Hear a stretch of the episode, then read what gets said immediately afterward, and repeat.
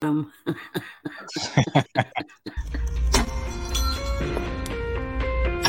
Lizard Illuminati. It's a secret reptilian democrat stronghold. A new world order.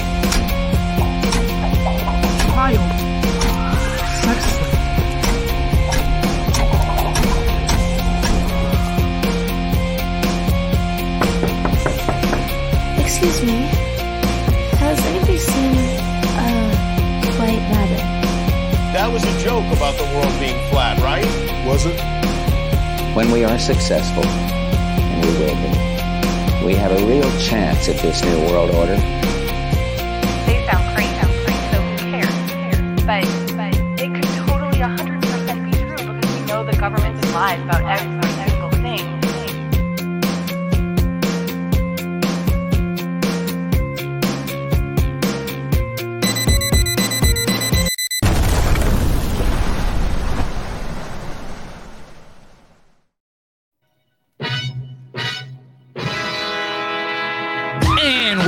Truthers and conspiracy junkies, to another episode of White Rabbit. I am your host, Catalyst Jones, always bringing the heat this year, and it's not going to stop right now. I got one of my favorite people on this flat plane. Like, seriously, one of my favorite people on this flat plane ever. Uh, I love this woman so much. She's a podcaster. She is just one of the most all around amazing, warm souls that you will ever meet. Ladies and gentlemen, Deplorable Janet, host of Deplorable Nation. How are you doing, my friend? I am fantastic and wonderful to be with you again, my lovely dear friend. And uh, I got to say, the intro is uh, pretty fire, pretty dope there. Thank you, thank you. I, I, it's almost like a Buckley thing where the second part of it is just a off the cuff thing. You know, I know I'm gonna say, "Welcome, fellow truthers and conspiracy junkies," through my little spiel, but as soon as I start introducing my host, it's freestyle, man. So whatever comes out, comes out. I uh, who did I just have? Yeah, I was all this guy's bringing the hottest shit ever. Oh, it was esoteric Eddie. He's all. I was all. I mean, the hottest shit ever. He's all. No, that's okay. I'll take hottie. I was like. I'll take Hottie for a thousand, Alex. exactly. so Janet, when uh when I first started out in this podcast community, I've been in the game for not that long, but long enough to know that there's some bad elements in the game and there's some really good elements in the game. And in the beginning, you kind of like took me under your wing, and I know why people call you Mama Bear now and like look up to you as that parental figure because man, I was going down a bad path, and and if it wasn't for you, then who knows where I would be today. And and it's just this podcasting community as a whole. There's a lot of good people out there. Yeah. I mean, I mean, there are some snakes in the grass, but I think that the most of us point them out before anybody gets bit. You know, True. we do chit chat behind the scenes on uh, certain things on occasion. Mm-hmm. true. So I was We got to look about- out for each other. Absolutely. And you know, I was listening to Drew uh, Messon's new podcast, and I just I didn't even know who they were talking about, but it was like, oh man, crazy. Okay, steer, steer clear from that one. And being in it, I'm not deterred in any way from like the podcast community at all. It's just not what I thought it was. I'm Mhm. still gung ho about it. I'm still not going to stop. This is what I want to do for the rest of my life. Right. However, I'm thinking like, how are other people handling this? Like, especially such like a pure soul, like deplorable Janet. Like, what intentions did you go in when you were gonna podcast? eh, compared to like where you are now and if you want to introduce like your show and everything that's fine but i'm pretty sure everybody that listens to my show knows who in the fuck you are well, if they don't, shame on them. No, I'm kidding.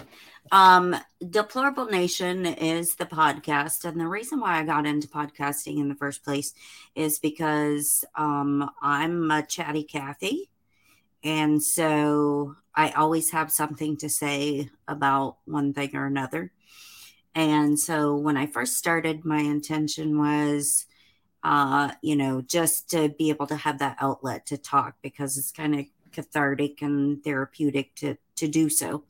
Um, and it kind of morphed over time. I guess it's it's changed a lot from the original um, like format because it used to be like more politically motivated and stuff. So it kind of moved into, you know, more personal stories or um, exposing things in the medical community or, or you know, um, what people can do for mental health and, you know, things like that. But one of the goals has always been to help other people find their voice and share that voice. And so, um, it's kind of funny that you that you mentioned that um, about me because I had somebody reach out today that's a new new podcast.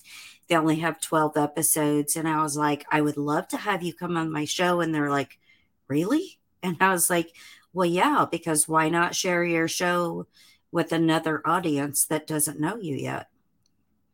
Yeah, So- that's awesome. And, and that's one of the things that I like to tell everybody coming up too is is Mhm. number one, it's not as easy as you expect that it's going to be. Right. And number two is I will be on your show no matter what. Like even if it is your very first show, because Right. simply because of people like you and Big Country from Whiskey Beer and Conspiracies. Mhm. When I was starting out, and I was like, "There's no way that they're going to say yes to coming on my show." I have like three episodes, and both you- and both of you guys said yes, and like I've been able to have a form like just an amazing relationship with both of you, and it's that that that sense of community and Mhm. um, I- that really drives me, brings me back to it, and, and makes me get through those hard days where I'm like, oh my god, I, I love this next guest, but like really don't want to do a fucking podcast today. I, I think we all have those uh, moments, truthfully, because there are times where, you know, I'm so gung ho about something, and then it'll come that day, and I'll be like, oh, I've had so much to do today. I just really want to sit on the couch, or, you know, I just really want to like watch a movie or sit outside or or whatever. I think that happens to everybody. oh yeah, And if it if they say it doesn't, I think they're full of shit. Oh absolutely. I mean, you and I have rescheduled this one twice now. yep. The second one was work related, but I believe the first one was just because both of us were like, fucking not It, today. it was me because I I had sun poisoning because I had been outside cleaning the pool and of course until we had this big storm last night it's been like over 100 degrees with the humidity here and it's just been absolutely miserable. So i'm outside cleaning the pool and spraying weeds and spent all day outside and then i was like oh my god i have the worst headache. And i was so burnt and i'm like oh. well, oh, then it wasn't supposed to be that day. Yeah, no, I was like, I can't even like function right now. My face is so fried. It was like, you know, how when you get a sunburn and it gets really tight. And I'm like, ooh, look at me. Wish I got a facelift. I didn't. get the get the natural Botox going, exactly. but then it peels, and not the kind of mask that peels in a good way. I'll just rip the whole thing off. So when you started the podcast, you it was more politically based. So um, Mhm. it was was it around the time that Trump was uh, running, or was this beforehand? Um, no, it was about it was about the same time. I had already had like I don't know, I want to say like maybe 12 episodes in or something before, you know, that that whole Shenanigans started. Yeah. And so, you know, I just got so sick of doing the political thing, I guess, because anytime you tune into like any of the heavy hitters, uh, you know, it's funny to say things like that, but it's like parroting word for word. And I was like, this is like the news, you know, like it's an existential crisis. It's an existential echo, echo, echo. And so, like, the political thing was the same thing in the podcast community, I felt. And I was like, okay, I, this is not, this is not for me. This is not what I want to do. Which I've always been interested in, like, people's, you know, personal stories and uh, all up in their business, I guess. Right. No, I've noticed that a lot of us have branched off from what we originally started because Mhm. I think that the um the shenanigans surrounding the election is what brought all of us truthers together. It was like one big mall. We all had our own, own storefronts and we all sold some uh, like different things, Mhm. but we all belonged in the same mall.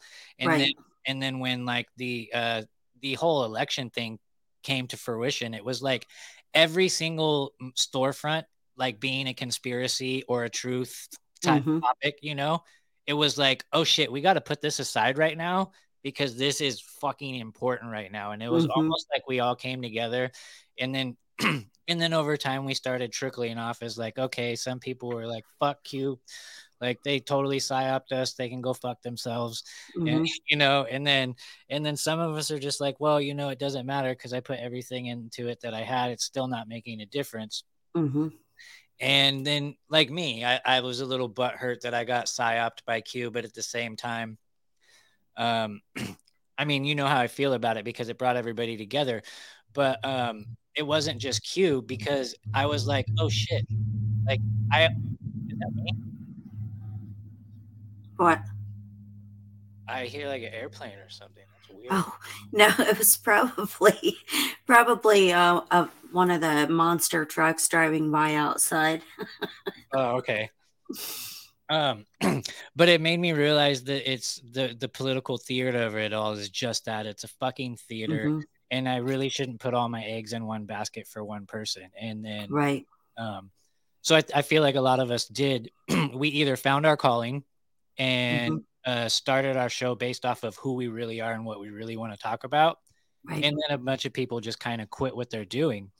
Um, the first time that Trump got indicted, I was like, well, let me see what everybody's talking about. So I went back to some of the shows that I used to listen to. I listened to uh, Steaks for Breakfast. Uh, congratulations to them. Apparently, they've completely got all the dreams they wanted. They're like they had Donald Trump Jr. on and everything. So congratulations to them. And then I listened to Dan Bongino, and then I listened to the War Room and every single one of them played the exact same clips and they had the exact same talking points and exactly what you just said i was like oh wow so it's like cnn msnbc and Mhm. you know like and and the view basically ooh, ooh, ooh. and like not to shit on any of those people because like they feel like what they're doing i guess truly makes a difference. I don't know. Maybe some of them are just chilling out and doing it for the fame. I'm sure there are a few of them but Mhm. maybe some of them really feel like you know political things are really important and it's going to make a difference. I don't fucking know but i do i just i don't even know why i'm rambling on about this honestly. Well, but but that's the thing is, you know, for me, it's so echo chambery, you know, when it comes to so many of the quote big ones, you know what I mean? And it's like they they talk about the exact same stuff, they echo the exact same stuff. And I'm like, I can't listen to things like that. I so love listening to the smaller shows. You know what I mean? Because I, I kind of feel like there's uh, probably going to get a lot of hate for this, and I don't really care. Um, but I feel like there's so many sellouts in the podcast game, you know, and once you get taken over some under somebody big's wing, you know what I mean? One of the big shows, um, then it's like you become like this controlled uh, cog in their machine and that's so not me and so for me like just being able to hear personal stories from people or um you know share like mental health journeys or you know um things with families or or whatever. That's so that interests me on a on a deeper level because it's on a human level instead of you know the chaotic uh distractionary level that so many people follow. Yeah. I don't know if i told you this but i i now have a rule that i don't listen to deplorable nation while i'm at work anymore. I, I don't have a tissue box in my office for one. No but your your show is so good and you know i'm not afraid to admit that it makes me cry. A, a majority of your episodes brings a tear out of my eye and that's like and it's a beautiful thing because usually it's like happy tears because it's like people that have gone through things that i can really connect with hmm one way or another and Right. then you're listening to their i mean they're sitting there talking to you in the moment. So either either Mhm. they have overcome whatever it is that they're going through or they're in the process of overcoming that and it's usually just a beautiful thing to hear them speak about that. And i'm glad that that is where you decided to focus in on because like your show grounds me sometimes. And i'm going to tell you straight up when i knew that you guys did with with ellie and your other friend that you guys were doing the mom show hmm I think it took me like three days before I was able to listen. Like, I had to prepare myself, and and it it um it was really good, and it helped me uh, think about a lot of things. But thank God none of it t- hit too close to home that dealt with the Mhm. issues that I dealt with because I Mhm. did grow up with a very loving mother who put Mhm. me in front of everything, and then it was ripped away from me when at an Right. older age when she joined a cult. So you know, Right. There's, you know, I think the reason why I veered down the path that my show takes now is because I think there's so many people out there that need um a, a message of healing or you know a message of strength or encouragement or you know whatever it may be. There's there's usually a message in every one of the shows that I do now. Um and sometimes you know it makes it makes it hard sometimes because the guest will like hit me right in the you know a, gut punch with with something emotional. And it's really hard to like maintain doing a doing a show when that happens. But i know without a shadow of a doubt um that this is the path that god wanted me to be on um was was for healing for people and so that's why i'm really glad that you know i finally like gave up basically and surrendered and and listened to what i should be doing so So, as somebody that is an empath, and I believe you're way more empathic than I am, um, mhm, I um, and I know that you feel everybody's emotions, as do I. I don't even have to Mhm. be around them, and I can feel people's pain. Yeah. Um, and so, as you you like to say, you you're put here to heal, mhm, and that's very important. But it is also very important that you are healed yourself mhm. in order to be able to take that draining uh, right away from you because it drains you. It drains Yeah. like very much so. So I'm curious, what do you do to find that grounding and and uh, things that you turn to to help yourself? Well, it's funny because um, my husband and I talk about this all the time because literally throughout the day, so many people will reach out to me and be like, telling me like the the traumas that are going on in their life and you know the things that they're going through. And it's usually like a stream of people like one after another um and so i always take time out to talk to whoever it is. I always take time out to pray. And um one of the things is um it's called intercessory prayer. It's like my job is to pray for everyone else. That's that's part of you know the gifts that i've been given. And so what i do a lot of times um, when you have that spiritual gift you have to take a lot of time for yourself. And so for me um, my time is going outside and sitting um, in nature watching the wildlife uh talking to you know the birds or the deer or whatever animals are in the yard at the time um and so i will sit outside and i just ground myself that way. And i spend a lot of time doing that or um even at night like i'll go outside in the dark and and sit outside. And that's my thing. Do you find uh do you find any grounding or centering through prayer? all the time. Yeah. So, um, as for me, I have inner monologue with uh with God all the time, but I Mhm. don't I don't traditionally pray. Mhm. And I don't know if that dings me in any way, shape, or form, but I do feel like I have communication Mhm. and and I feel uh, better when I Mhm. talk about things, even if it's in my head. And Mhm. sometimes I'll go for a walk so that I can say things out loud. So people probably do walk by me and think I'm the crazy guy talking, talking to, you know, the demons or whatever. But well, actually, that's not true because everybody wears those earbuds now, and you can't even tell. but um, they just think you're on a really fucked up phone call. I find that it really helps. However, it's something um, when it's something that's really pressing towards me, it's something that I really find myself having an issue with talking about, even if it is an inner monologue with God. Do you find that at all, or are you pretty open all the time? Well, and that's the the funny thing is that um, I usually spend all of my time t- praying for other people, and very rarely ever ask or pray anything for myself. Yes. Um, and so I can completely understand what you're saying, where you know it's hard for you to have those conversations, even with God. But of course, God God knows what's in your heart and mind. But you know, one of the things that you said, um, which is what a lot of people should think about, is that you should talk to God like you would talk to a friend, other than probably leave out, you know, some of the bad, word, bad words or limit them. But This yeah, is, this is you- what I say most often to God. Oh, I'm sorry, I didn't mean to say that. That's what I find myself because my, Mm-hmm. Yeah. my, you know, my mouth.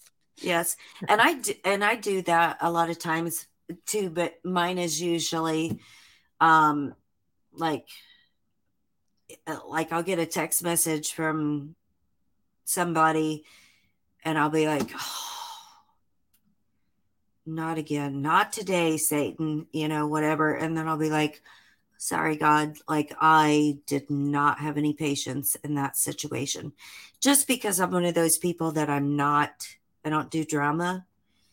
And some people are so like drama centered that when they text, I'm like, even though I know I'm supposed to help you, I like I need a moment before I open this and read it because I know it's going to be something overly dramatic, like a like a teenage hormonal girl. You know what I mean? Right.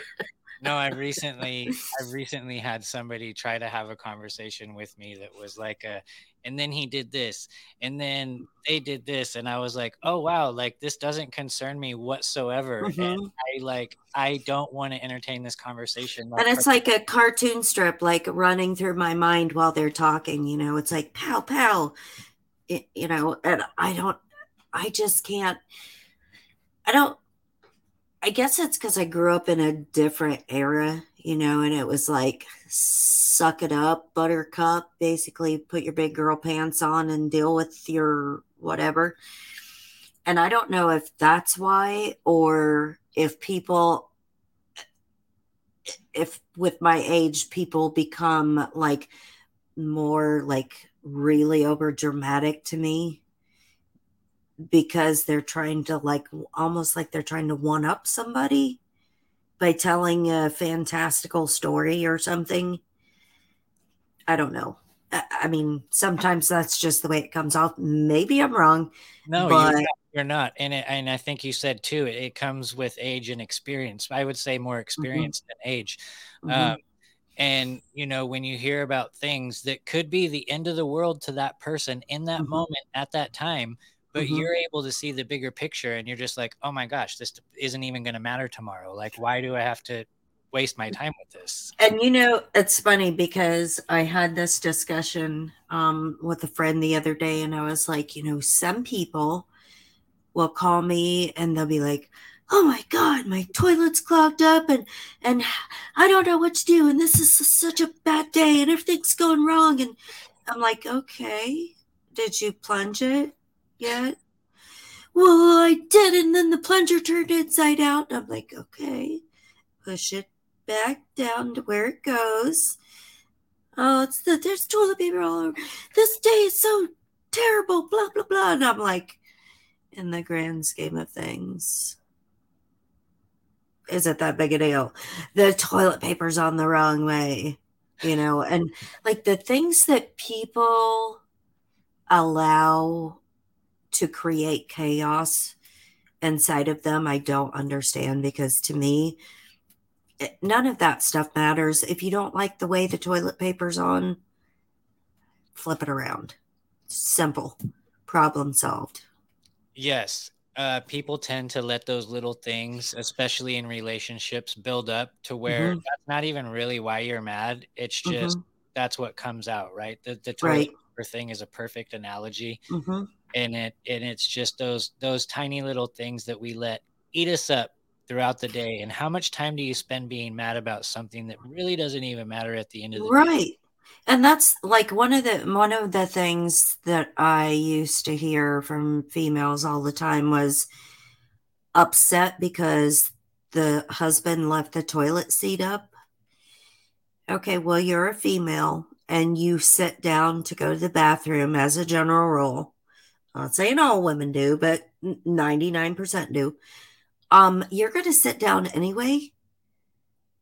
So flip the lid down and do your business.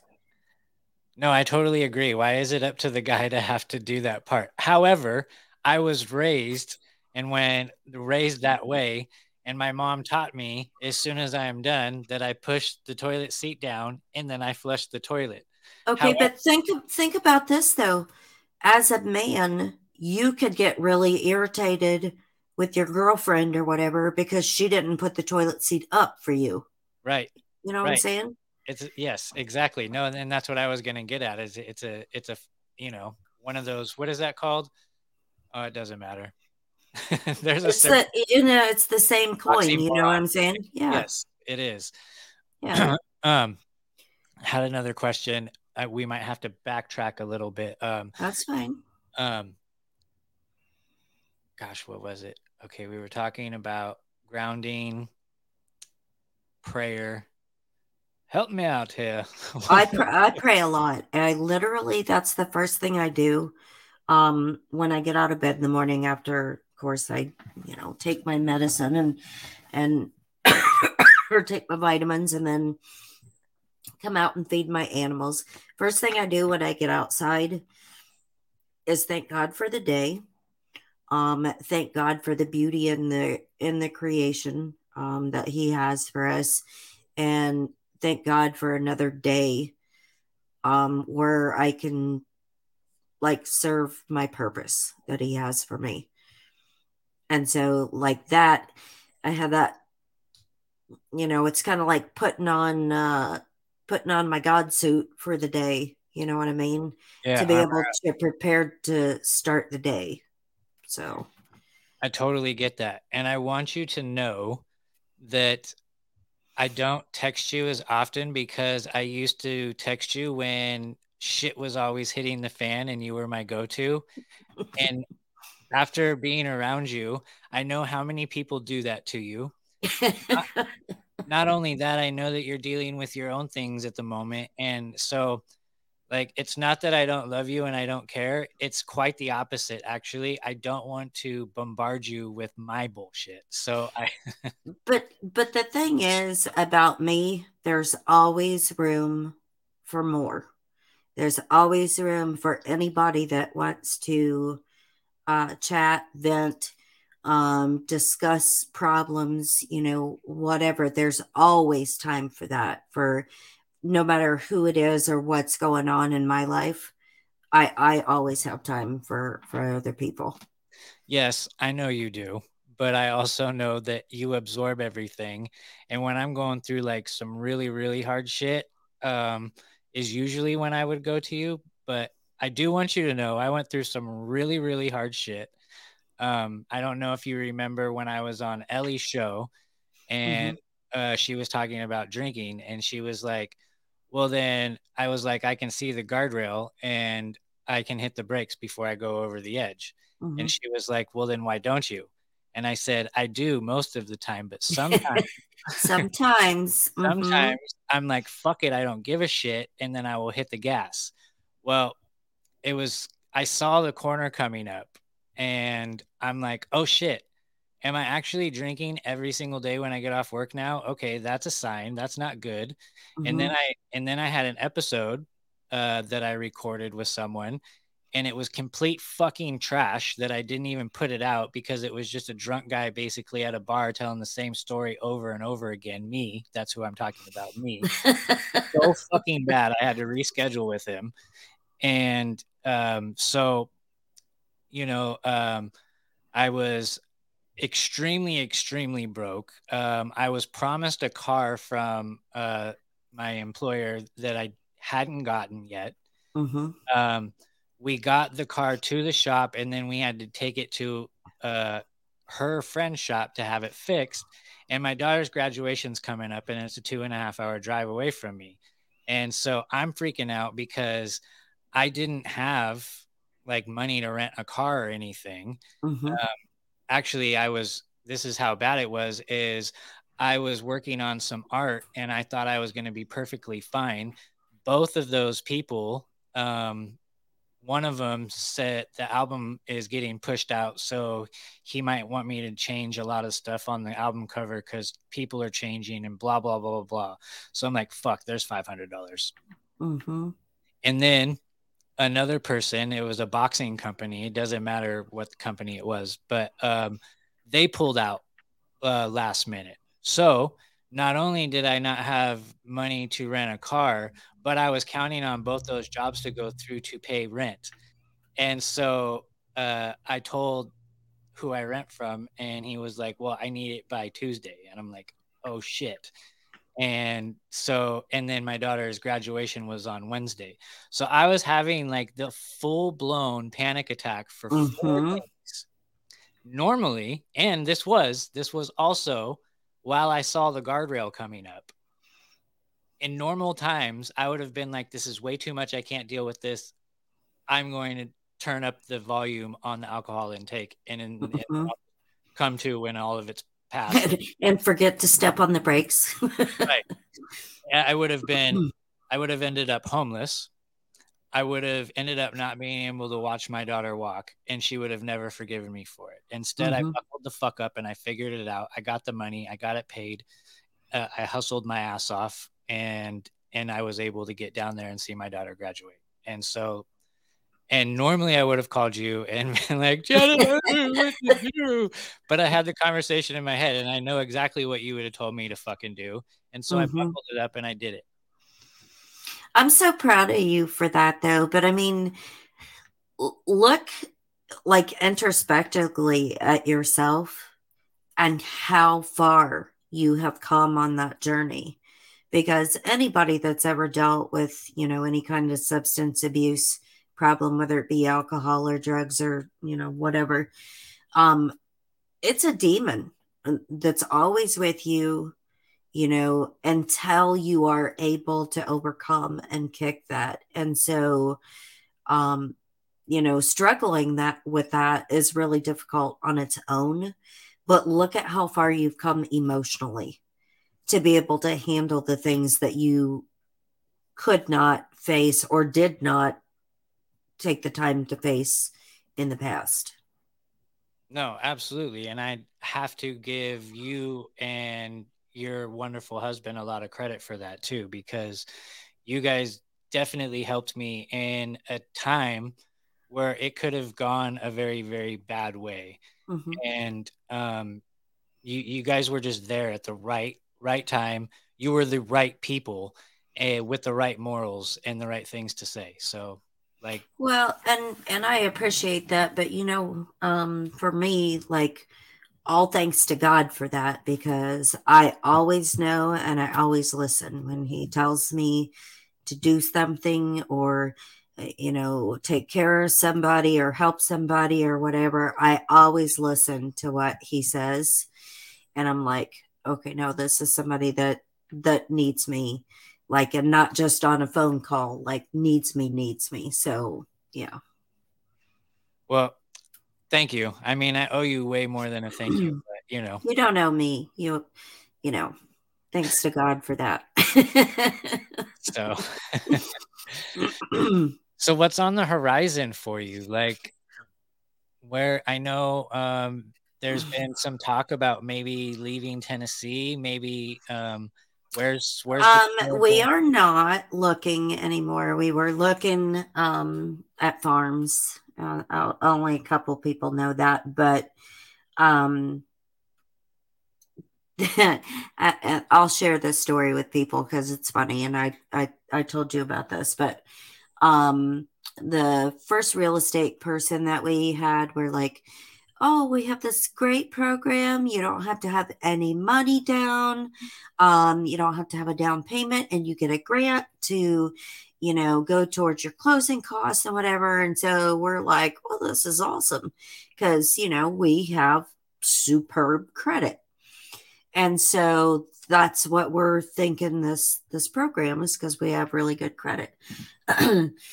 And so we found like several farms and every single time that we would be uh, scheduled to go look at one or something, the real estate person would get a hold of us and be like, Yeah, um, probably don't want to go because there's like 16 other offers that they've that have already been made. So don't need to go, you know, don't need to waste your time to go look basically because you're not going to get it.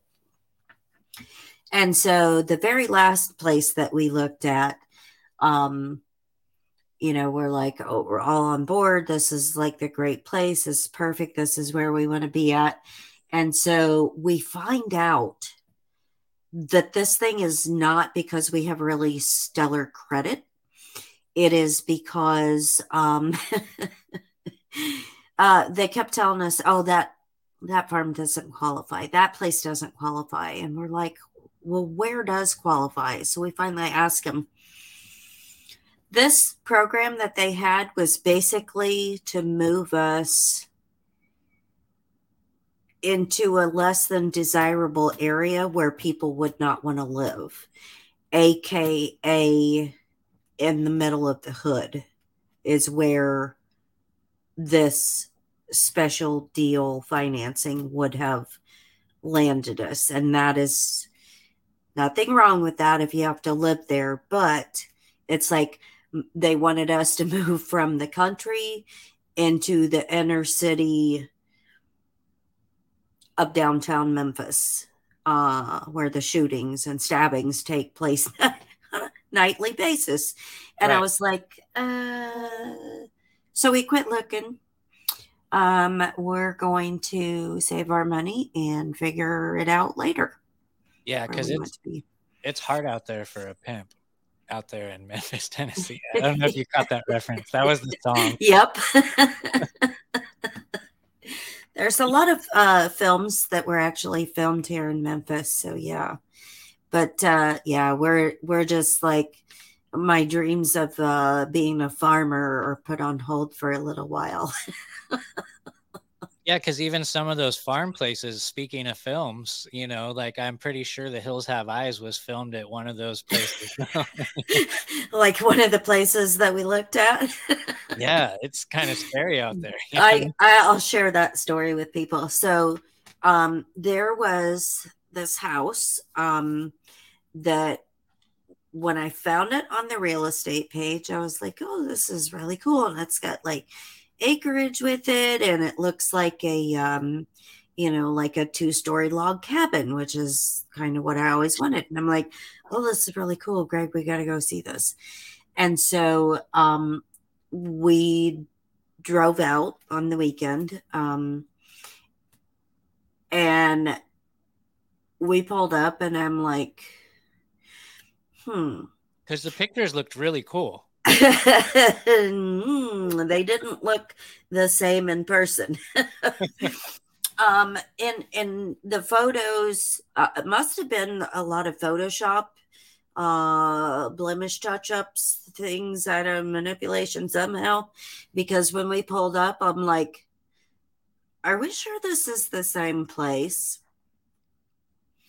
This is very weird and like the part of it's falling down and whatever and i'm like oh this is i don't know when they took these pictures but it wasn't anytime uh recently And so we're walking around the property, and there are literally scary um, dummies all over the property.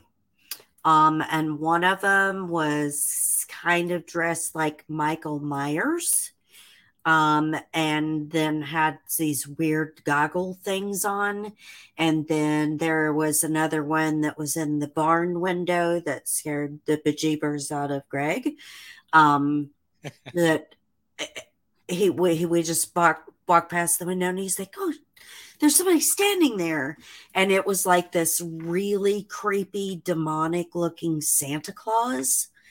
And so these mannequin things were literally all over the property. And so we start talking to the neighbor and he's telling us, "Oh yeah, there's no um there's no uh sewage or uh, septic tank or anything." He's like uh they just run like a, a tube and it it drains out into the woods and I'm like, "What? what? Hello? What?" So he's telling us all these things and he's telling us the basement fills up with water. So, anyway, we finally get inside the house.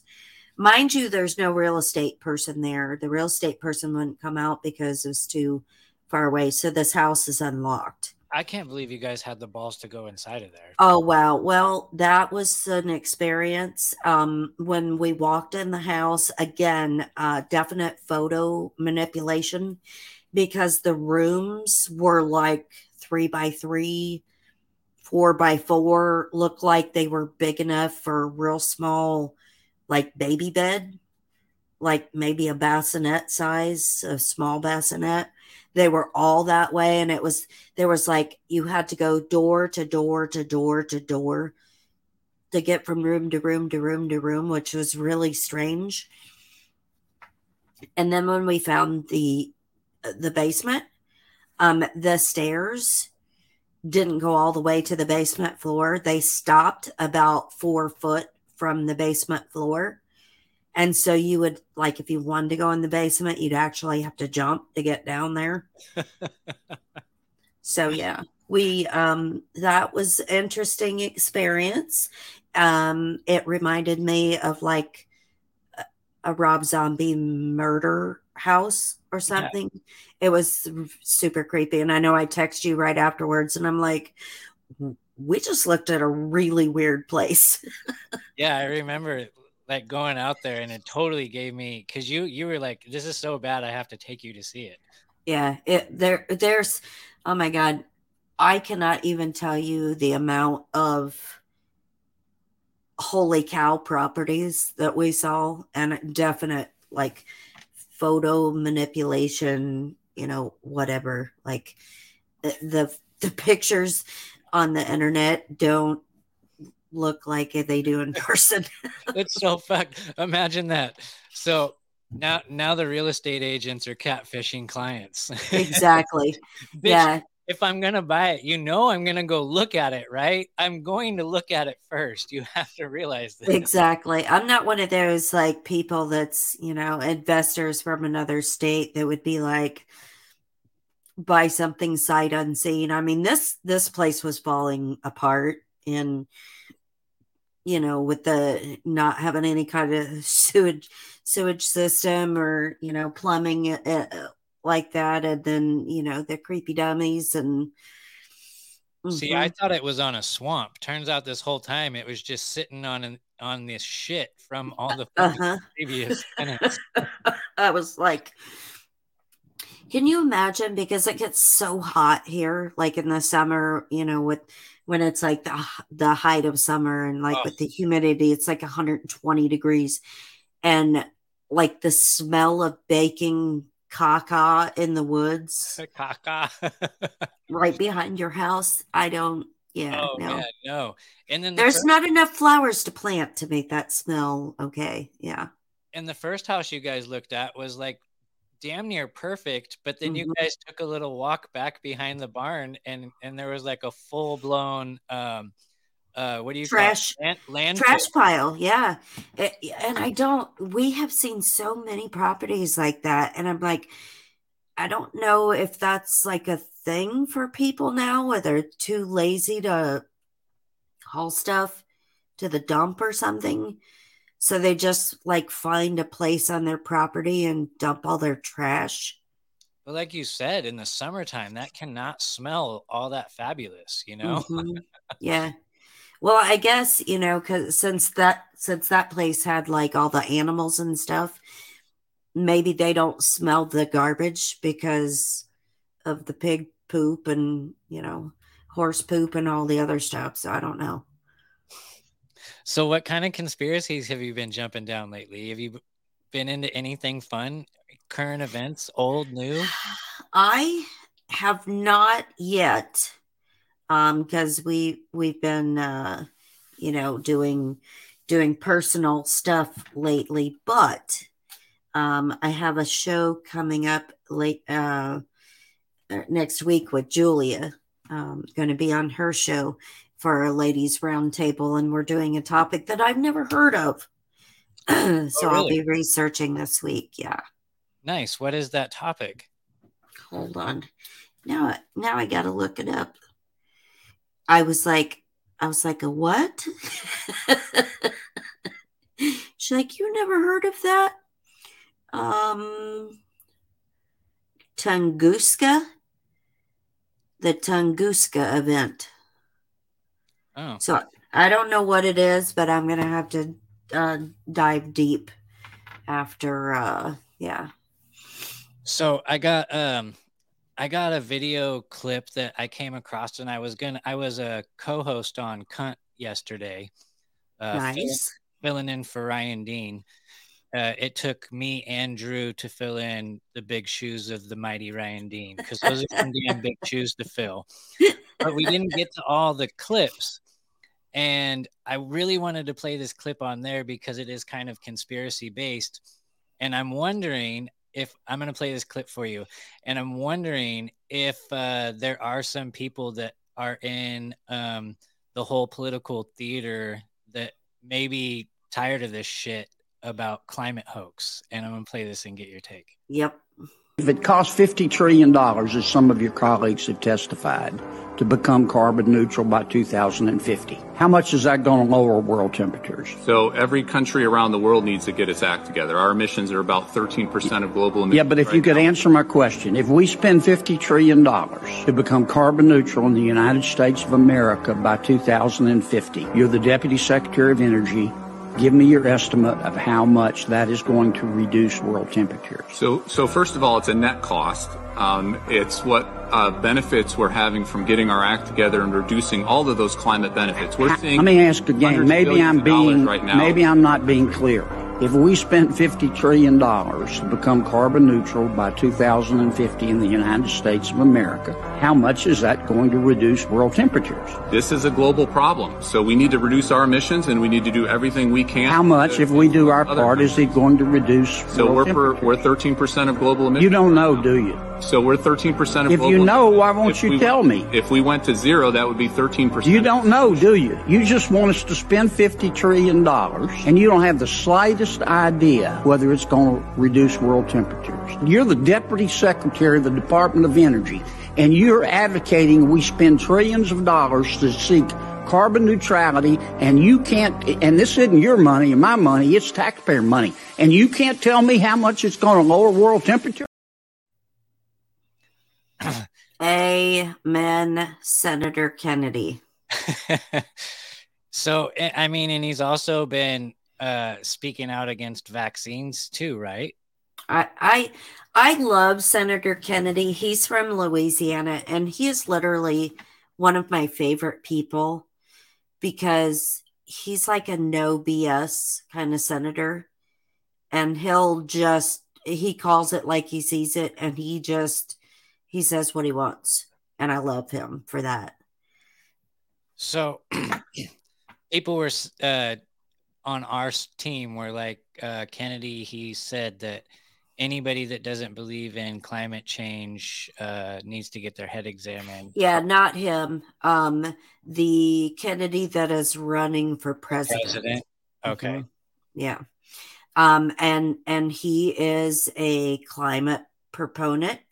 Um and he is also a vaccine proponent as well even though He runs the Helder, He- Children's Health Defense Fund. Um, he is very vocal about he's vaccinated his children. He believes in vaccinations. And so, yes, he wants people arrested that don't believe in climate change. Oh, arrested. He, yes, and he wants vaccinations for people. Um, and he's a Kennedy. He is from the long line of shady Kennedys. Sorry. See, I thought they were all uh, speaking out against the vaccine, and then he had to toe the line because his wife said to to run for president or some shit. Yeah, and that's that's probably true. But the Senator Kennedy that you just put on there, um, he's not related. He's he's a good old boy from Louisiana. Oh, that's good. They- Yeah. So he's not blood at all. No, Mm-mm. Oh, okay. no, Well, I love him. yeah, I liked what he had to say. I take He's it- always that way. He's very matter of fact, and you know he'll he'll call a spade a spade. Definitely, I take it he has an R next to his name, then, huh? yes. Definitely not a D. So, um, I I recently had on um Kirby Snead, and he plays for the Oakland A's, and I Mhm. was asking him um about if sports are rigged and whatnot, and he Mhm. gave me his take on it. And since he gave me his take on it, I've been kind of digging into it a little bit more. And I've actually been listening to sports podcasts and stuff and listening to how they hype up certain people and certain teams hmm and, and certain players. And um and this is totally just like besides the point, but I think I'm gonna start doing what Ryan Dean is doing, but I'm gonna come at it with like the conspiracy aspect in a different way. like knowing like who's paid their dues, who's done Mhm. what rituals, uh what what is the day, you know, like what day were they born on, like everything like that. I think I'm gonna start using that to my advantage and see if I can Marty McFly some of this shit. like Well, you would ha- you would have a um a endless amount of content if you did the sports world for sure, because even um like we love to watch UFC. And you know, for a while we're like, oh, it's not a tainted sport or whatever. And here lately, we've been picking up some things, and I'm like, oh, okay, like that kick looked like it didn't even land, and the person fell down, and I'm like, hmm, somebody's taking a, it's taking a fall. Hmm, yeah. And even like me, because growing up, I played pretty much like every sport there was. And even then, you know, the like playing tennis or whatever, the uh, line refs and stuff like that, they, they, there was definitely uh, favoritism and, and stuff like that on, on teams and whatever. So, yeah. Yeah, there was definitely favoritism when I was growing up as well. And it was funny when you were just talking about the UFC because I like I, I used to be big into the UFC and I like listening to other podcasts like Eddie Bravo, who is one of my favorite conspiracy theorists out there, who is also heavily tied into the UFC. But he never talks about the UFC like being uh, rigged and gay, you know, like fake and gay, Mhm. like Flat Earth is. But at the same time, we know that even at the college level, I mean, any any sporting sporting Right. event where there's going to be high level of betting, you Mhm. can guarantee that there's somebody in there trying to taint it to tip one way or another. Oh, absolutely. And, you know, like, uh, there's been a lot of, um, like boxing movies and, and stuff like that lately where they're talking about, you know, paying the fighters to, you know, take a, take a loss and, and stuff like that. And if you will pay you, you know, $10,000 to, to take a fall and lose the fight or whatever. Um, but then after you lose the fight and you know the betting money comes in we'll pay you five times of five times that or you know whatever Right. So, Well, I mean, you can go back like days, days back to when um, Don King was basically vampiring off of all of these big name boxers. right. He was known. He he was known to be like the Suge Knight of boxing. He was Mhm. gangster with everything. So he would like Yep. brandish. He would brandish his firearm and shit. So I wouldn't be surprised if some of these boxers like fuck your money. I don't give a shit. But at the same time, maybe lives were at stake. You know, like Mhm. hey motherfucker it would be damn shame if your wife's brakes didn't work Exactly. And I could I could see that happening because you know there for there for a long time like uh, the the mob was involved in you know uh, of course the bookies and you know sports and and stuff like that. And so it would behoove you you know to let let our boy Paulie win. You know what I'm saying? Yes. Well you know the jewish mafia is huge as well and i believe Mhm. that they're they got their hands in the sporting entertainment industry it's sporting Mhm. entertainment industry and that's Yeah. the key word that people like to leave out you know people get in fist fights uh, over their team and their Mm-hmm. Right. team down there don't even know their name doesn't even know doesn't even know what kind of car they took to get to the stadium to watch them play has no idea they just want you to sit the fuck down or get thrown out so they can continue doing what they get came to do Mhm. and these people become so obsessed over these teams and right and uh to tell them that it could possibly be rigged I know. And and people don't want to hear things like that, you know, or uh, basically they don't want you to upset their happy apple cart, right? Right They've and always grown up with sports and that's the way it is and and they don't want to hear any different. And like I said, me, I love the UFC. I'm we watch the UFC all the time. Um, we always watch the Ultimate Fighter series and you know all of that stuff. I love that. That is literally the only sport that we watch now. now would I- you watch and I love it. still love it if they were wearing shirts Um, yes, I just we went we went, about that though. no you really it's had to funny. think about no, it. it's funny because um we watched like all the seasons of the Ultimate Fighter, and so we're going backwards now and watching like from the beginning again, going forward. And so we're watching season four right now, and there's a fighter on there that literally wears speedos to fight and to practice in and whatever. And his people on his team were like, Jesus, man, don't you have any shorts you can put on? And then he's he's like fighting, you know, for for the um in the semifinals or whatever. And he's wearing this jock strap that I don't know really even exist, but it ties in the back. I've never seen a jock strap tie. and so the it's like tied in a bow and it's hanging out the top of his speedos. And that's what when you asked me if I would still watch it if I, if they had shirts on it, all I could think about was him, and I'm like, I would just be super amazed if that guy would wear pants, hmm. something other than speedos.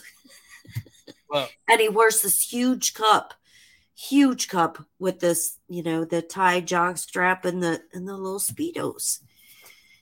Uh, it would be a damn shame if that was to get slid off to the side and it was all a hoax. I was like, oh, I was like, I kept telling Greg, I'm like, oh my gosh, I'm so nervous. Um, that the other fighter is accidentally gonna grab that the bow tie in the back. And that is going to come undone. And I'm like, I'm afraid of what's going to come flying out of his little speedos. Man, I really want to have King Bao back on. Uh, you know the UFC fighter, uh, I, Uh-huh. and ask him why. What what is the out? I don't get the outfit. Yeah, you know, and and everybody's so different because like even the women when they fight, you know, some of them like sports bra and you know like boy shorts or whatever, and then some of them wear t-shirt, you know, and and whatever. Ever like everybody's so very different in what they do. Yeah, but he mm-hmm. wears S and M fucking leather, studded leather. I'm like, mm. and he and he's out there talking about like ending childhood trafficking and childhood hunger, and and he's dressing, you know, like he should be going to the Blue Oyster. or uh, the Pride Parade. Right. Well, I mean, uh, the Blue Oyster was a, a gay bar in Dragnet, I think. so, in an old movie. I mean, so I, I don't know. I don't know. I know he has something behind it because he loves gimmicks. So Mhm. I don't know. I do. Yeah, and I- that might and that might be a thing. You know, more attention. well, he's getting it, man. He blew the fuck up. So even when he was in Sean Hibbeler's uh, Level with Me film, he's wearing the, you know, it's like no shirt. It, it- he's out there in Arizona. The suspenders. Yeah, and in his leather suspenders. I was like, man, he's really owning this shit. Like he's doubling down with it. He doesn't give a fuck. Hey, be, be you, I guess. Did you see that movie? I have not watched it yet. I am surprised. Did your hubby Mm-hmm. get to watch it yet? Uh, he watched it the day that it was the day it dropped. Yeah. And of course, I wasn't here. I was, you know, in Indiana doing the the whole taking care of family thing.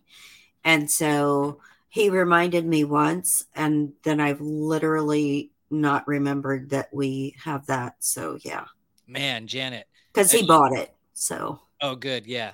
So you get to watch it in 4K. That's fucking awesome. I'm mhm. going to tell you, Janet, I there has not been a flat Earth movie in a very, very long time that has given me an oh shit moment. So I've gone into every movie like, okay, let's, you know, like I'm just Mhm. basically grading how they're piecing everything together that we've all already seen. And right. he he brought some oh shit moments, not just one. Like he brought moments where you're like, oh shit, oh shit. So well and and i'm excited because uh my boy bryce mitchell from the ufc is in that movie so yeah awesome. i can't wait to watch that Yeah, it's really good. I can't suggest it enough to everybody listening to this as well, because that's one of those movies that um, I had to watch it again to see if I missed anything. And then I picked up things that I missed. So then I was like, oh, well, if I missed it the first time, then I probably missed some shit the second time too. so I think I've seen it like all in all, like four times now. hmm Yeah, it's freaking awesome. And I, I told Sean too, I was like, man, if you need help with the next one, you know where to find me yes, definitely. So, you know, he said he said he's going to file me in the filing cabinet to when he's able to have somebody on the payroll. So, hmm there you go but anyways, well, what else you want to talk about, Janet? We can sit here and talk about whatever you want to. We got like a half hour. We can end it now, but so i want to know um what the hell is going on with your state Hmm. your state is massively retarded and it seems like they keep getting more retarded by the moment. I was because you know my husband is from california and so we were discussing this um that the uh they passed a, a law out there that if you do not affirm the child's gender that they tell you that they identify as that they can take your child away and charge you up to 10 years in prison for child abuse and up to $10,000 fine. I don't. This is the first that I've ever heard about this. oh, they just did it. The um what the state's attorney, she's a Soros puppet, uh, was just talking about this. There's a video of her uh explaining this. But yeah, if you don't uh side with your child saying that they're a hippopotamus if they want to be, um, that they can they'll they can take your child away legally and put you in prison. Wow, no, I didn't know about this. I'm gonna have to look into that for sure. 10 year prison sentence and a uh, $10,000 fine. A 10 year prison sentence, huh? Mhm. Yeah. And it's like a felony abuse charge or some horse shit like that. Wow. Okay. So I was just at my daughter's graduation on Wednesday, and her aunt, my ex-wife's cousin, who I love dearly, um, she's a, she's a lot younger than I am. As a matter of fact, when Kalea was uh, still crawling, uh, Becca was living with us. Oh shit! I didn't mean to say her name. Uh, she was still living, or she was living with us um, because she was too much for her parents to handle at the time. And so uh, we took care of her and she finished high school. And we were only like 24, 25 years old. Like we were Mhm. still kids ourselves. So, like, I have like, I don't know, like almost like a, a fatherly big brother type, big brother type of love for her. Mhm. But she is so fucking liberal and retarded. It makes me disgusting to the point where like we can't have conversations to Mhm. the point where like my daughter had to tell her and me that this is my graduation before before we even showed up she just Mhm. knows her stance and knows my stance on everything Mhm. and she was like uh don't fuck up my graduation basically and i was like yo i'm not here for anything other than to watch you walk like i don't care what she says does or anything like Right. and anyways, it, it was fine. It was good. But however, it was awesome because when the kids were walking out, some of them were in blue and some of them were in red because their school colors are navy and red.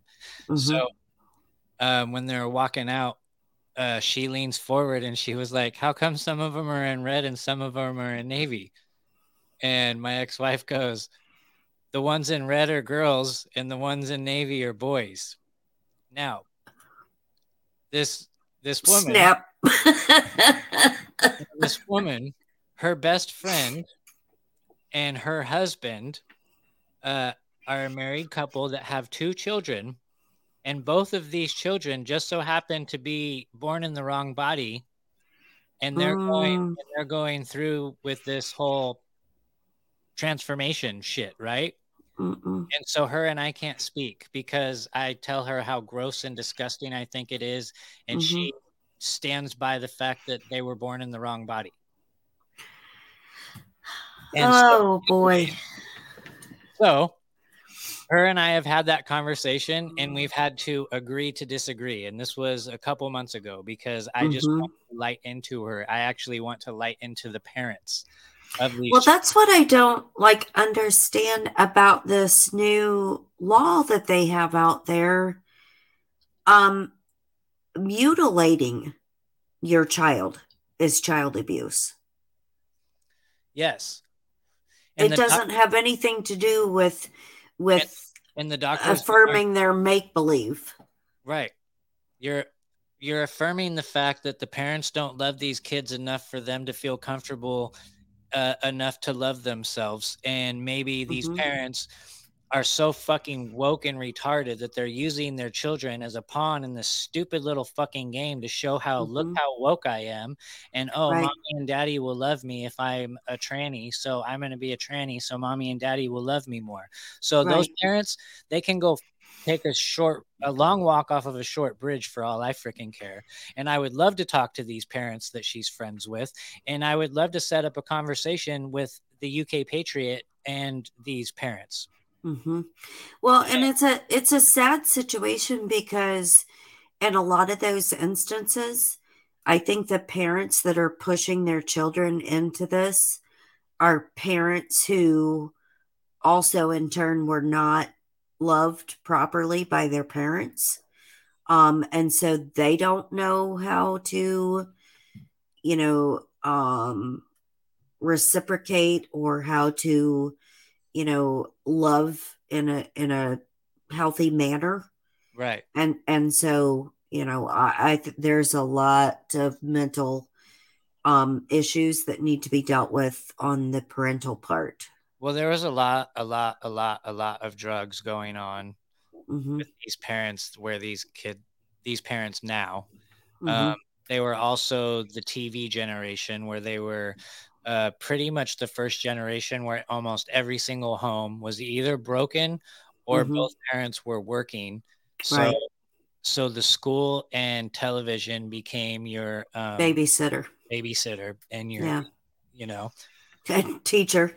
And so Yeah. this is this is the this is what has come of it you know i was Yeah. lucky uh, i was lucky enough to where my mom was a stay-at-home mom for the majority of my childhood so i Mhm. was instilled with a lot different values than my little sister was you Right. know, or my little brother with even totally different values than the both of us so Mhm. 'cause we were each seven years apart and the generations have changed that much just in between those times Right. uh, so back to the graduation story is so she asks this question and my ex-wife says you know the red is for the girls and the blue or the navy is for the boys and then she goes but and and then she stopped herself and i could just see her like her head her freaking wheel her head like You saw flames shoot out the top of her Yes. head. and I was and I was like on my back, on my back, laughing hysterically, like kicking my legs and going like this in my head. Right? I'm sitting there like this. Like I didn't even notice the conversation that took place. Because my ex-wife was on one side of me and she was on the other side of me. So they both leaned forward when they were talking. And then I just saw her like explode and then lean back because she couldn't say anything in front of me, right? You're like, I didn't hear a thing. I didn't hear any of that conversation. Do you think that uh that your ex-wife did that to be a Oh yeah, because yeah, she's not on board with all the dumb shit either.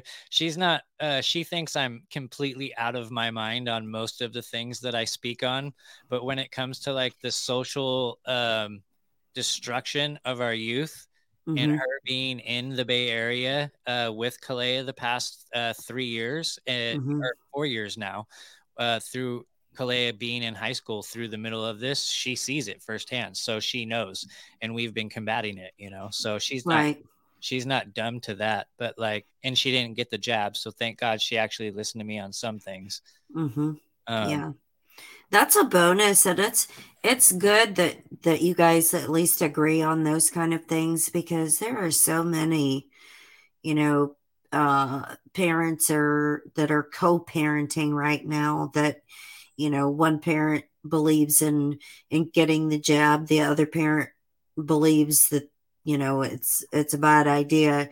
And so you know there's a lot of uh problems uh you know Yeah. domestic issues and court problems and and things like that going on with people even today even after um you know like quote wink the end of the pandemic and the end of the mandates and you know all of that stuff and then you know the government and the cdc are recommending full mask and stuff for you know you know sports teams that are coming to the white house or whatever uh, especially people that haven't been vaccinated they want them to to wear masks and social distance and i'm like i wouldn't go I wouldn't. if either. it was me i wouldn't go because that's not a thing that's not a thing anymore they can't tell you what to do yeah, I'm not gonna play make believe to do anything. Um, no mm-mm. it was funny because one day I was uh, leaving work and I decided to take an Uber because I had a show and I wasn't going to get home in time.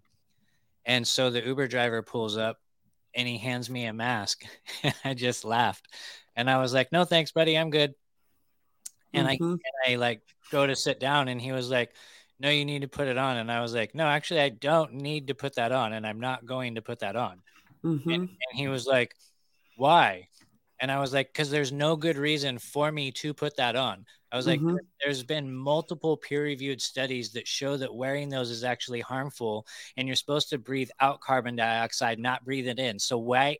I don't even know if it's for COVID. Whatever you want me to put that on for is make believe. It's not gonna happen. And he was like, Well, I can't let you in my car. And I was like, Well, that's a damn shame. I'm going to leave you a bad review. I didn't know you could do that, but I'm going to do the same. Thank you. Mm-hmm. Isn't that crazy? And and it's kind of like, you know, when all the wildfires started in Canada and whatnot, and the and the CDC's like, oh, everybody wear a mask and blah blah blah.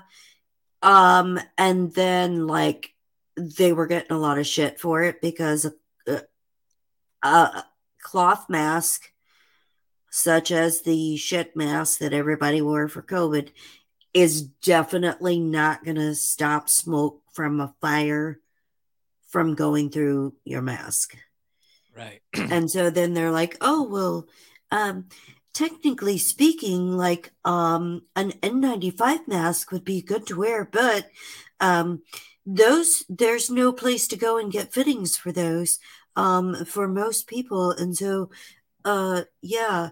And I saw today that the mayor of New York wants everybody to lock down for two weeks Shut the fuck up. For real? because of the smoke. When did this happen? I just saw it today. I don't know if he said it today or days ago. I don't know, but I was like,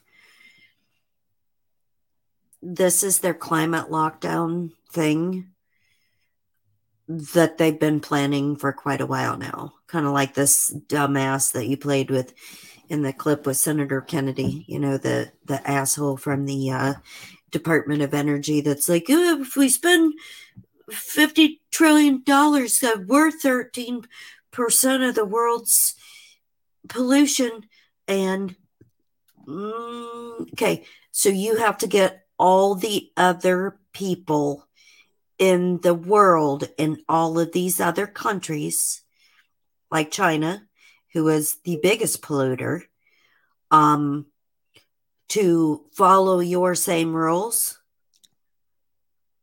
before you have any effect on anything. Um, so basically, it's just a, another scam to to steal taxpayer dollars.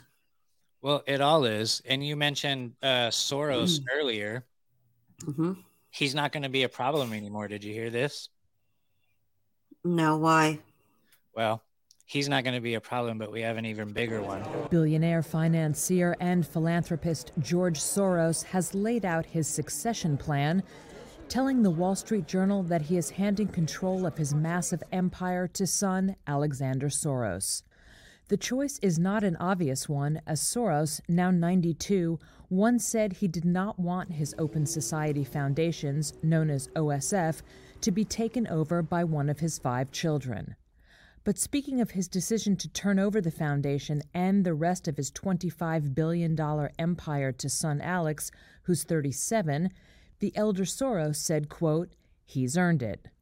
Soros is known for his huge donations to liberal causes, something Alex said he plans to continue doing, telling the journal that he is more political than his father.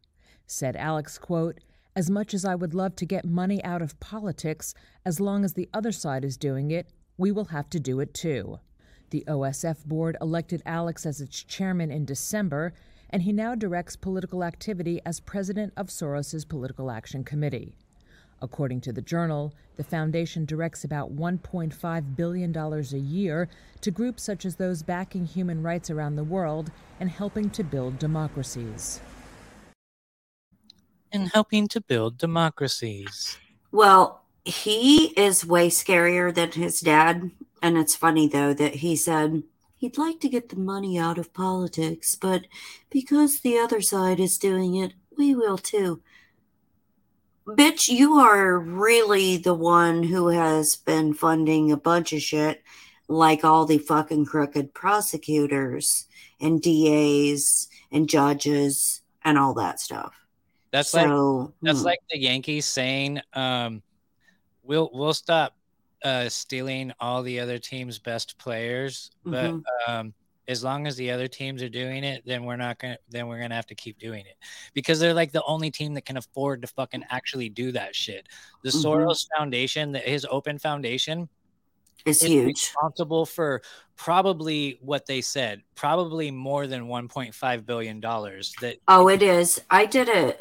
Gosh, it's been years ago, but I did a show um, on the Open Society Foundation and all of the known uh, little subdivisions, little tentacles um, that comes off of that main umbrella.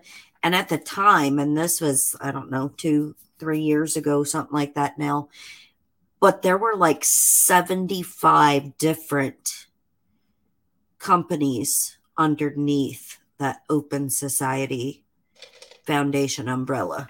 Yeah, and all of those companies, I'm sure, had tentacles in something because I doubt that they're Mhm. dumping money into these things to have shell corporations when, they, when they're when they're funding basically what they want to mold the world into. Yes. Well, a lot of those were um there were several that were like um church charity organizations that dealt with um giving money to people that are coming across the border or paying legal fees for people um stuff like that. There was literally they had their tentacles in you know in church and law and literally all different kinds of aspects of society counseling and and the whole nine yards. Kind of like kind of like their own private uh tavistock agency. Yes. See, I think this is actually bad for the Soros, though, honestly, because George Soros, and I know why he didn't want to hand it down to any of his kids. It's kind of like the crime boss that doesn't think that they're fucking ready to do it because they're all Mhm. wild out and crazy. And I feel that Soros didn't uh, didn't mind playing the long game. He didn't care if it took generations. He didn't care as long as he planted the seed and had it going the direction and put the people in place but with his kids i feel they're more of like i said a firecracker and he's not going to be as patient and i think that this kid is a lot more aggressive into getting he's action- very aggressive. Yes yeah. in into getting action and happening and i think that this is going to be this upcoming election i think that if we thought 2020 was great with all the shenanigans that's gonna be worse yeah if anybody wants to start doing a side political show you're to have plenty to fucking report on. Yeah, because he is um there's there's information like all over the place and pictures and whatever where where he's like hobnobbing with Nancy Pelosi and you know Chuck Schumer and uh Cenk Uygur from the Young Turks and l- literally like sh- shit tons of you know democratic or socialist operatives. So yeah. That's gonna be a woo yeah and they party. and they fund they fund to place the teachers that we were talking about earlier Mhm. that are you know with this whole transgender push and this whole Right. movement i actually have a clip of this this happened two days ago or uh, on the very last day of school um, at this certain school and i'm curious uh, we do know that the teachers are pushing this on the on the kids right Right. uh videos like this it, it warms my heart in a way but it also infuriates infuriates me because y- you'll see this teacher just needs to go for next year.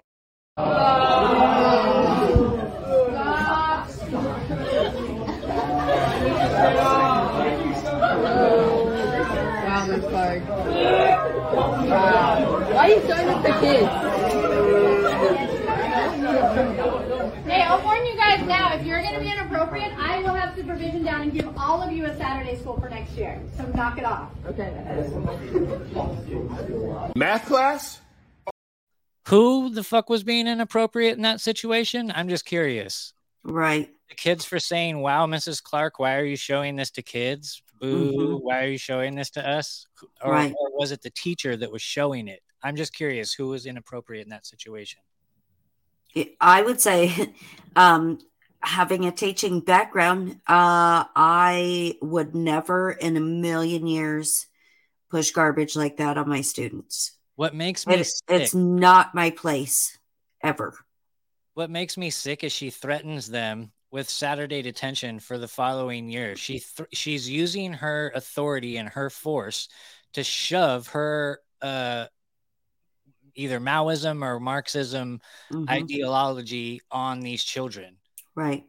And right and that should never that should never ever enter into education and if if you're a teacher and you have any sort of semblance of values morals um you should know better than to teach this. And if you're that weak where you can't stand up and say i'm not doing this uh see you later there's a problem. The problem plain and simple. The problem is that these schools are hiring these teachers hmm and the problem is is that these schools are going along with these agendas because they will lose their funding if they Mhm. don't. Yeah. And people talk about oh we're going to have a social credit score. We're going to have no we do. If you look that's how Mhm. these corporations are running and it's trickling off to how government is running how everything gets funded. And that's why we're seeing the down well i mean covid was a huge reason. That was like hmm that was like throw in the grenade and now we have all these legislations and other shit going on you throw in a grenade which is covid and you blow up as much as you can and then you come in with your freaking uh with your guns and then you take out the rest and that's what they're Mhm. doing right now is they're taking out the rest and Yeah. they're doing it not only through these businesses but they're also doing it through the school systems because they're teaching these kids to hate their parents. There and- and it says it right there in the bible uh, Right. that you know mother against daughter daughter against mother. And Right.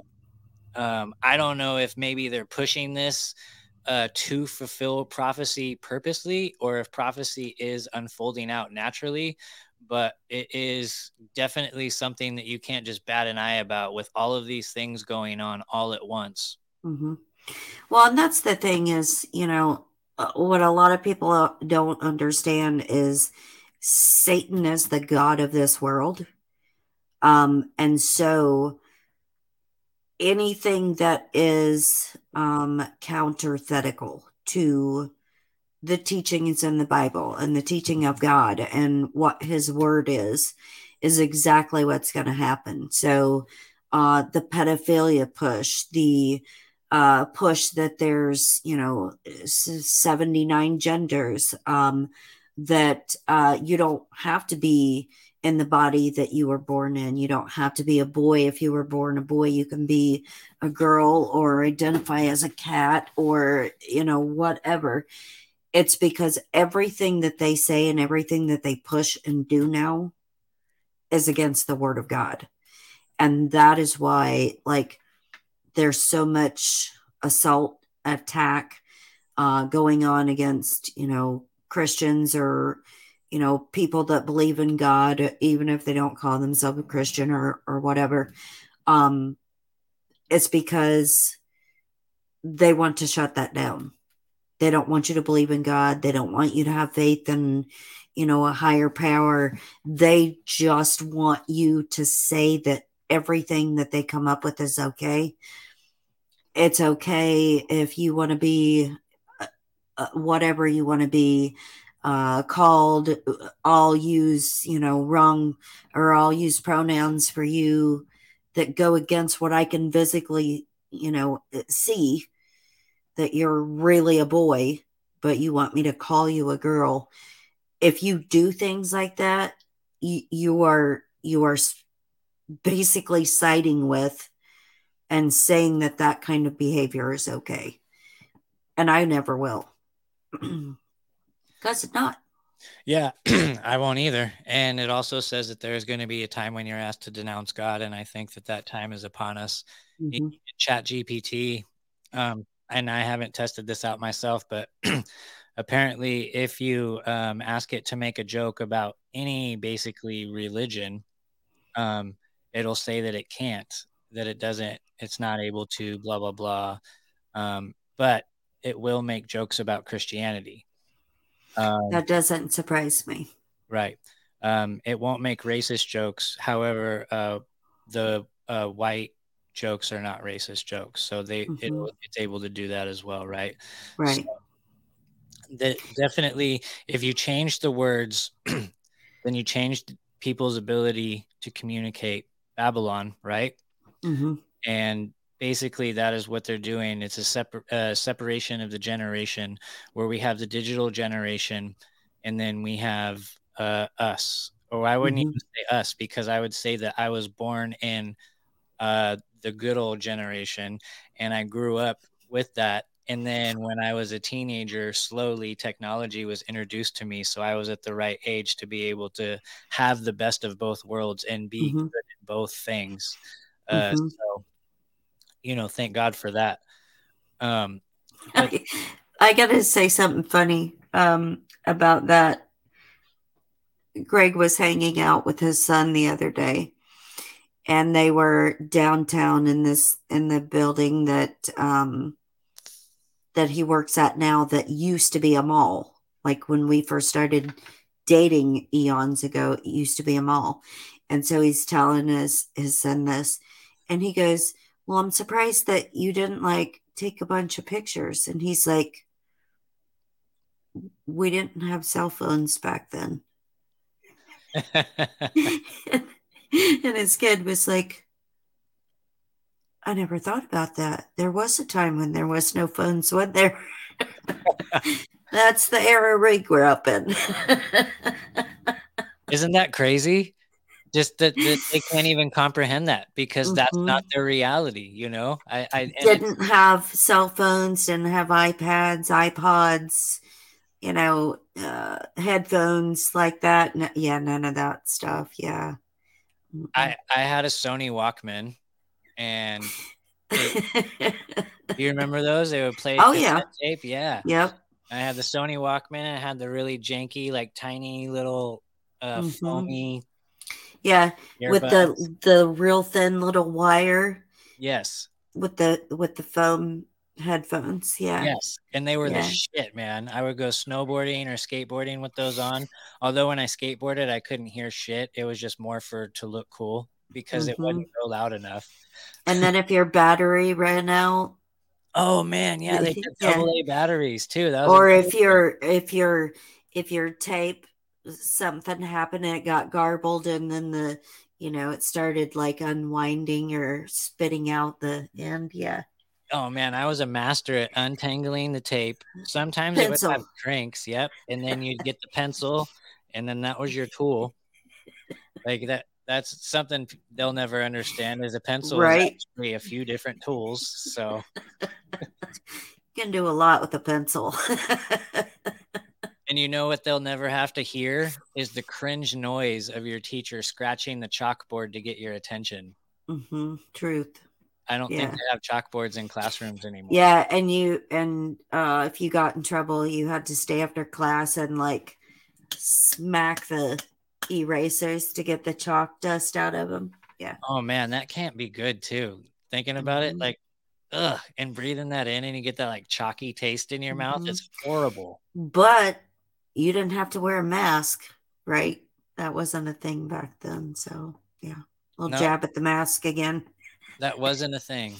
I do know that Mm-mm. like when we would do like burns though, because we would rake pine needles every uh fall. No, hmm after it was after winter time, so before summer, we would have to rake all the pine needles and do burn piles and stuff. We would wear bandanas over our face, but you know, I doubt Mhm. that did anything. But Mm-mm. yeah and that's that's the thing is you know raking leaves and all of that stuff and and burning it and a lot of people now are like oh like there's a lot of city ordinances in different places and stuff that you can't burn because you know it's it's unsafe because all the you know stuff in the air that people bring or, or breathing in or whatever. But guess what? When you burn things it fertilizes your soil. Yeah, amongst other things, you know, people used so to we use had soot. stellar soil back then. People used to use soot uh, to make tortillas Mm-hmm. and bread and stuff like that because actually wheat is not is not something that your body uh, can really gain any sort of nutrients from. We Mhm. started using flour. I don't know why, but um, it, from what I understand, is they mixed like bone marrow, uh, soot, and flour to make their bread and tortillas. If I'm not mistaken. hmm yummy That's not going to be in my cookbook. I promise you that. How to make soot tortillas. Num, num, num, num. Lots of hot sauce. exactly. Jalapenos. Well, where can everybody find your amazing, amazing show and all of your amazing content? You can find Deplorable Nation on every podcast platform. Um, you can follow me on Instagram at Deplorable Janet. You can follow me on Twitter at No Janet K N O W. Um, and that is it. Mhm. Awesome, Miss Janet. Hey, I was going to ask you um, have you ever s- asked your listeners to hit that five star and leave a review? I have, but no one does. Oh, okay. So a friend of ours, uh, he was like, "Hey, man, how come you don't have anybody hit uh, or tell the, anybody to hit that five star? We do like a whole segment on it." And I was like, "Oh," and he was like, "Well, you should." I was like, "Okay." So It doesn't work for me. I have said that repeatedly. I don't say it every show, but yeah, I say that especially when I have a guest on. And yeah, it. you know, I did get um, a really shitty review the other day, which is the first shitty review I've ever gotten. Yeah, they gave me a one star. I'm like, thank you. Oh man, did they leave? Did they like tell you why? Nope. Uh uh Oh, so it must have been somebody that I pissed off, you know, or whatever, or just just a hater because I have a lot of haters that you know follow me around or whatever, and they're just like, mm, you know, Yeah, I got I get a battery. I had a couple bad reviews when I had on Corey Hughes. Uh, people told me I need to shut the fuck up and let my guests talk. Well, it's hard because especially with the with the subject matter that you guys talked about, it's hard to not interject and ask questions. yes, and I was just so excited to have him on because I know how knowledgeable he is about things that I've been wanting to ask him about. Right? I still Absolutely. didn't get to all the questions that I wanted to ask him. Yeah, because if you're doing um, a show with Corey, you literally could could talk for like 12 hours and still not get to everything because I mean he he is such a um deep dive expert on so many different, you know, things and can tell you like little intricacies that nobody else picks up on. It's really hard to, to you know to to be able to have the amount of time to cover every question you would ever have Yeah, definitely. For most of them, I replied, uh, you know, thank you for the feedback, um, blah, Mhm. blah, blah. But one person commented, worst show host ever, something, something, something. And I was like, I was like, wow, thank you for the feedback. Where can I find your show at? mm-hmm. yeah and you know it, it is what it is and there's always going to be haters out there. There's always going to be people that uh don't agree with what you say or don't like the tone of your voice or eh, literally anything. Uh, don't like like what you're wearing don't like your hair don't like your hat eh, whatever it is you know? And it's like um i'm the type of person like if i don't like something i'm not gonna like take the time out of my day to use negative energy and make a crappy comment i'm just not gonna comment Right. Or I'm You just not know. listen. What Yeah. but you know, not getting comments for a long time kind of sucks too because you're like, man, Mm-hmm. it, are I can I know they're listening because I can see it when I upload my Right. next video. I can see that oh, a shit ton more people listen this time than the last time. right But you know, I don't know. Yeah. It doesn't it doesn't phase me. I'm just glad that people are interacting. At, at, whether it's negative or positive, at least they're listening, right? So, Mhm. um, or or did or did they really or were they just one of those people that you know kind of like the people that go leave a review on yelp like a crappy review for a restaurant and they've never even been there Yeah, th- that's a really that's a sour, sour type of person, and I hope Yeah. that they get on. I hope they find a date.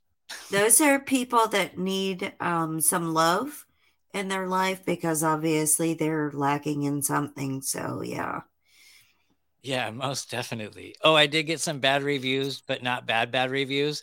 I told this to Ghost yesterday, um, right before I jumped on with them, and I I opened up my thing and it was like so many notifications on Rokfin, and I had the re- reality czars on, and I'm sure people are disappointed in that one because with them and me, you would think that we would get super duper conspiracy.